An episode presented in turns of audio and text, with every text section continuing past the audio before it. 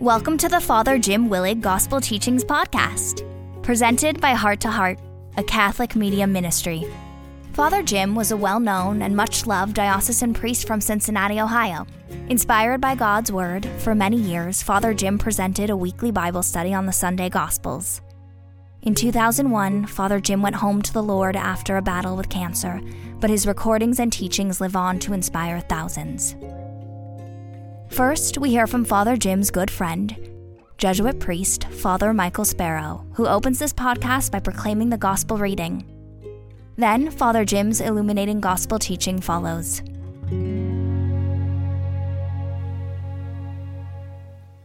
A reading from the Holy Gospel according to Matthew.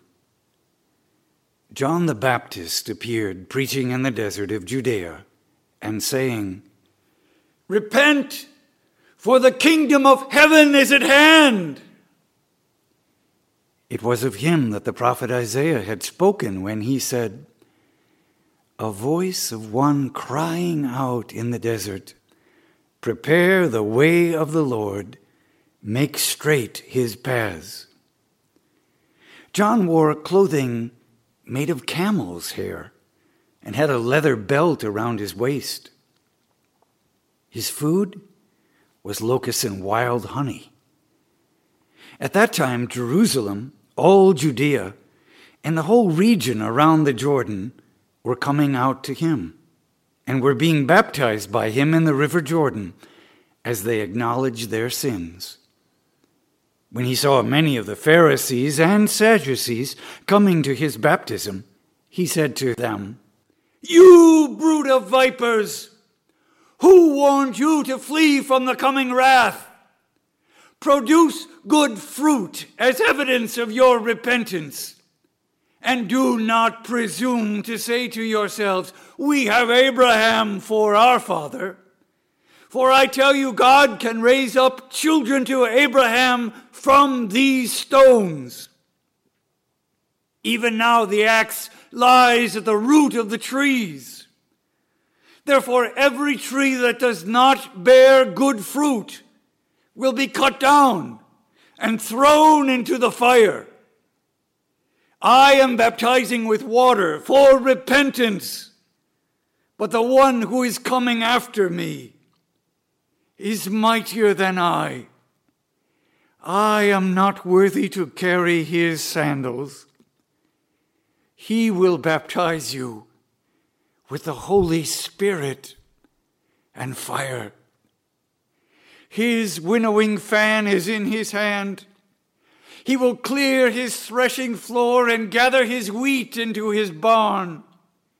But the chaff he will burn with unquenchable fire. The Gospel of the Lord.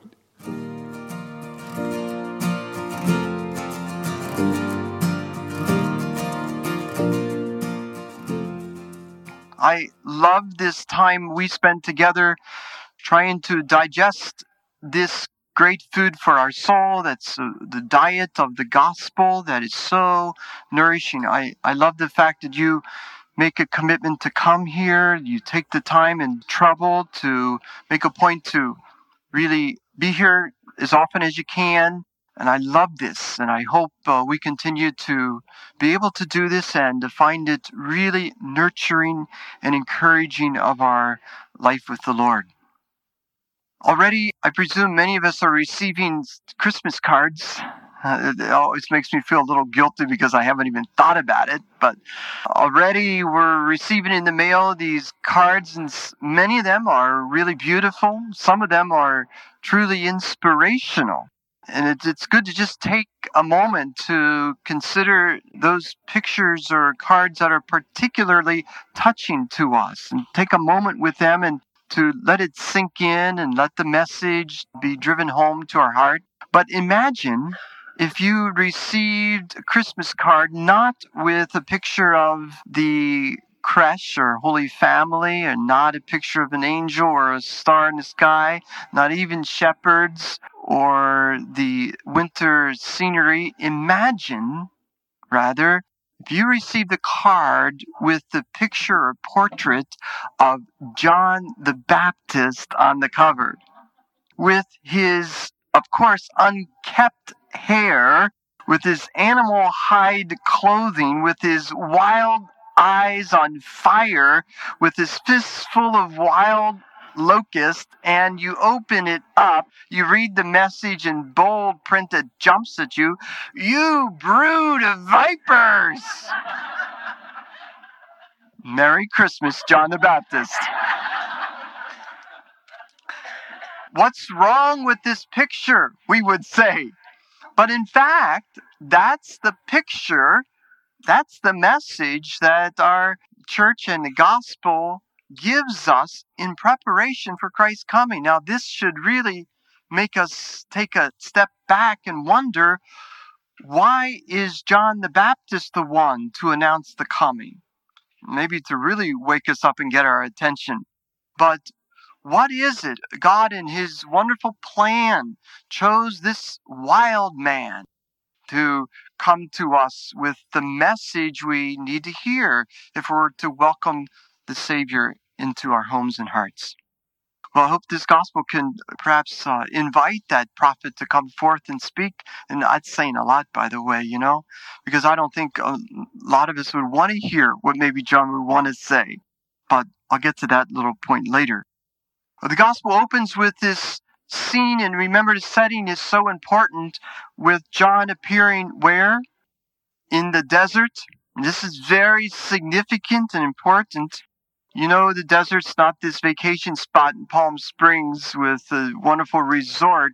The desert, quite the contrary, was a place of chaos, of disorder, of real potential danger. Hardly anybody went out to the desert alone because it was a place they could easily be killed because of wild pirates who would attack you or wild animals that would attack you. The desert, however, was a place to retreat. It would be for us that place to get away from the phone and the television and all the noise of the city. The desert was a place for Israel to retreat but it was a tough place of testing, of temptation. It was a place of preparation where they would undergo tremendous transformation before they could enter into the promised land. Where is our desert? When we're going through a really dry and difficult time, you're there. When we're really on the down and out, there we are in the desert, spiritually speaking. This is where John lived in, in this kind of austerity and deep spirituality. Scholars suggest that John probably, most probably, lived as a member of the Essene community in Qumran, which is just a few miles or uh, very close to the shore of the Dead Sea. In this desert area, and some of us were there when we went on a pilgrimage to the Holy Land. This community was a monastic community. You can imagine like what we know Gethsemani would be. Very, very simple, austere life. In this barren desert, they devoted themselves to prayer, of course, and to a study of the scriptures. I might add, they went to the desert to get away from the evils of the world, to really retreat, to live a holy life, holy, dedicated to God these biblical archaeologists have unearthed these scriptoriums, these little rooms, if you will, that where they wrote very carefully translations and commentaries on the scriptures. And then they preserved these ancient parchments in the caves that surrounded their dwelling on the hillside. And it happened, as many of you know, in 1947, a 15 year old Bedouin shepherd was out grazing his sheep and goats, and one of the goats had wandered off up the uh, mountainside. So he took a stone and threw it up to get his attention and call him back to the herd. When he heard that the stone hit and he heard something crack, and he thought, aha, maybe a buried treasure lies here. And little did he know what a treasure. because when he went back the next day, instead of finding gold, he found a gold mine of scriptures, these parchments of scripture that were written and preserved nearly perfectly in this desert climate for all the time since the time of Christ. And eventually, it's fascinating how this got to be sold on the market and then somehow a scripture scholar got hold of it. Where did you find this? This is incredible. And they traced it back to this Qumran community. Make a long story short, biblical archaeologists went wild over this and found 900 Dead Sea Scrolls. Many of them the most ancient scripts we have of sacred scripture. Perhaps most amazing is the fact that when they compared, like they, they have an entire book of Isaiah rewritten on their parchments, it's nearly exactly what we have preserved to this day, what they had at the time. Can you imagine? I mean, that's really saying something when 2,000 years have transpired. In any case, they're even on display at the Shrine of the Book in Israel. But I bring all that to the point that one of the things that these Dead Sea Scrolls have helped reveal is not only these ancient manuscripts of scripture, but also a commentary into this community of Qumran. And they learned that this community devoted themselves to ongoing conversion. And the way they ritualized this is through a washing or bathing. So they had all these baths and they to purify themselves. Remember, they were people very conscious of spiritual impurity. So you can understand then why if John the Baptist came from this kind of community, he would be of that mind in school to want to promote a kind of ritual purification or washing to call people as a ritual for conversion. And in fact, uh, I'm told that the Essenes were the only people that we know who really practiced the constant purification rite for to realize the conversion in one's life. All that's wonderful background for us to understand who John was. Now he's coming in that very desert place and preaching, repent for the kingdom of God is at hand. Now, Matthew actually, interesting, uses these same words that Jesus preaches another chapter later. Jesus says the same message. What I've come to understand, and when I spent some time in Israel, or what our scripture teacher suggested, is Jesus was probably an early disciple of John. He would have been obviously acquainted with him through his very kinship. Remember, uh, Elizabeth and Mary were, to what we know, to be cousins. And Jesus would have been taken by this man who's on fire with such desire to be a preacher for God. And, and Jesus probably would have listened to him and no doubt taken from John the same message that that would have set his heart on fire. Uh, Jesus, I think, did it in a little more gentle style. But who's to say what John's purpose was certainly to grab people's attention and their attention he really got, his whole preaching could be synthesized perhaps in this one line repent, for God's kingdom is at hand. In other words, God, when we hear God's kingdom, we might as well say God. God's presence is right here, right now. In other words, we always want to put it off, put it off. It was interesting in my parish, uh, one of our young student's father died, 36 years old, and it just sent a shock wave out to all the young men in our parish, especially like, oh my God. And I noticed that the attendance at church just went up a little bit Sunday. When you realize the time is right now, I mean, it does get our attention. But when John says repent, you know, what is, what does that mean? For John, it meant a whole lot more than feeling sorry for our sins. You understand the kind of conversion we're being asked to do in this season of preparation for Christ's coming is to name our sin and then realize what we need to do to turn around, turn it around, and turn to God. So it's a two prong approach of repenting that we need to do. You, have heard it uh, maybe it's silly and you've heard this before, but I just think of it now.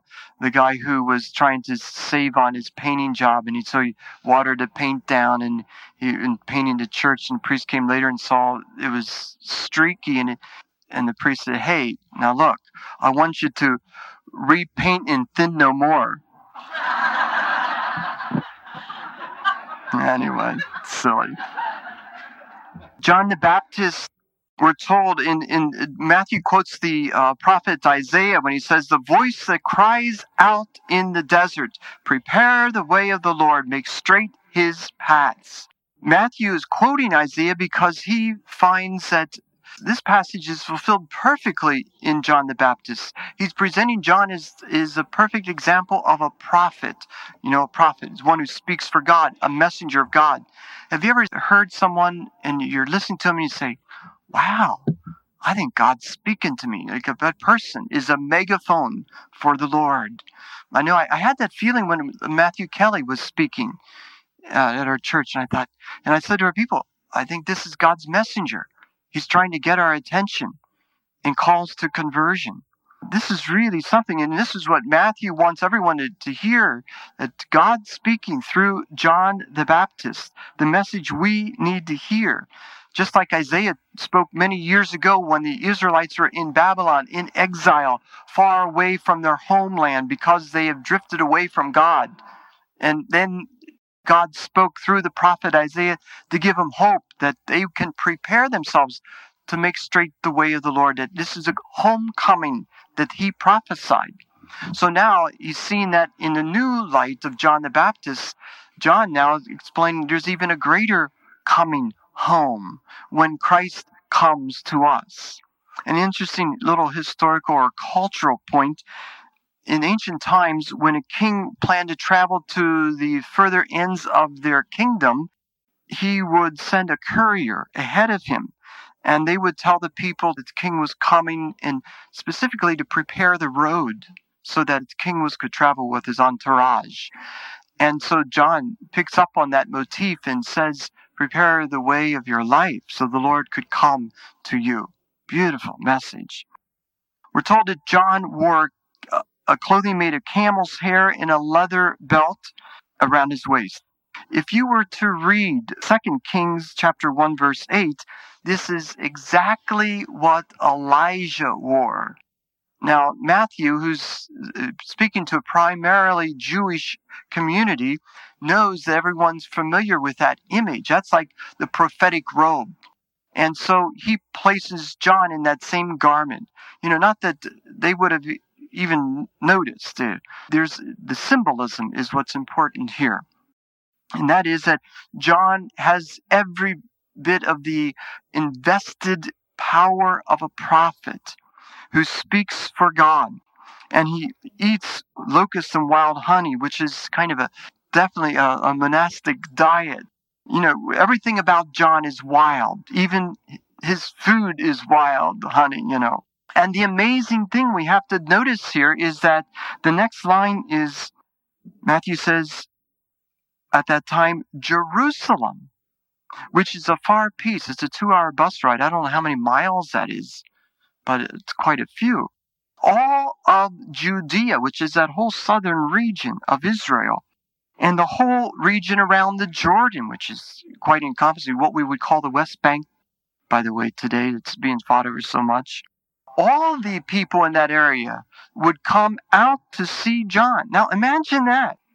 Why would they come out to hear a man who would nearly insult them? It's the same thing that why did King Herod want to listen to John even though it disturbed him so much? It's that there's something about when people preach, it's a two edged sword.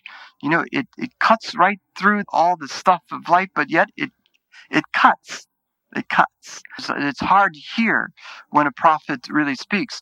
The question, of course, we want to be asking is do we welcome the prophetic voice in our life? Is there anyone who can really speak the truth to us? You know, it's nice to, when you're in dinner out in public, it, so somebody goes like this, uh, Jim, you got some uh, spaghetti on your chin, you know, or um, or you got bad breath, or you've got, you know, who who will care enough to tell you the truth? Now, some of us are blessed with all kinds of people who do that. I'm in a, a parish right now. We're talking about uh, things, and I was trying something new. And I said, What do you think the people will accept this? I said, Father, these are Dutch people. They will tell you. They will tell you. I said, Okay. As already noted, is the desert is not a place that you could easily or quickly or casually visit. The fact that so many people would create this beaten path to John certainly says a lot about what God's doing through this man. True? Now, is there some place, maybe I like to think this might be such a place, not because of me, but because of the power of the gospel, because of what the Lord can do to teach and touch us in many ways that can call us to of conversion. But look at what John says. And first of all, you have the first people Matthew introduces us to among this motley crew of all kinds of people from all over that come are Pharisees and Sadducees. Now, who, who are they? They happen to be two of the most powerful religious or political parties in Israel or Palestine at the time. Sadducees were from priestly families, usually of the aristocracy, the well to do, and they were associated with the temple. So when the temple was destroyed, which would be 70 AD, that was the end of the Sadducees. So they're not really uh, power to consider at the time that Matthew's writing his gospel 15 years later in year 85. But the Pharisees were. In fact, what we notice, and this is again a, a nice background note, uh, you will often see more in Matthew's gospel than any other of the gospels that Jesus really goes, or Matthew or Jesus goes after the Pharisees. Why is that? Well, Jesus certainly had very little patience for these people who were very devoted to the scriptures of the first five books of the Bible and the oral tradition that they built around that. In other words, you had all these laws in the Torah. In fact, Torah, you know, means law. And their way of saying to follow that law, let's make sure they follow it by all these other prescriptions, which is to say, to keep yourself from falling over the cliff, let's build a fence around it which makes sense, right? But so they said, in order to keep the Sabbath rest, let's make sure you only walk uh, no more than uh, this many meters a day. You're, you can only lift this many pounds a day. You're going to do this, and it was very prescribed. And, and even so, literally, remember, Jesus was constantly fighting the Pharisees because they kept him from doing God's work, healing on the Sabbath, and they went after him. So Jesus had little patience for these guys who were so rigid, so legalistic. You know anybody like that? even today, it's remarkable. You think we're beyond this, but there are people like that. But Matthew had even less favor for them. He had a great animosity for good reason. You see, uh, the Pharisees ultimately excommunicated the Messianic Jews, that they could no longer join them in synagogue or Sabbath worship. They could never longer, they believe, call themselves Jews because they believed the Messiah came and, and the Orthodox Jews believed that wasn't so. So they were kicked out of their community, left high and dry on their own, which is terrible. I mean, imagine kicking someone out of our own parish community, what that would be like and how people would feel. This is how the early Christians were excommunicated, imagine, from their church, as it were, their, their religious community. So, anyway, that's the background and why John would have such uh, hard words to say to these people. Amen.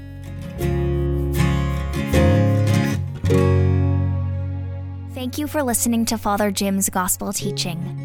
We hope you have been inspired and will subscribe to this weekly podcast and share it with your family and friends. The mission of Heart to Heart is to proclaim the good news of God's Son, Jesus, to the entire world. For more inspirational teachings by Father Jim and Father Michael, visit our website, www.htoh.us. May God bless your heart and the hearts of all your loved ones.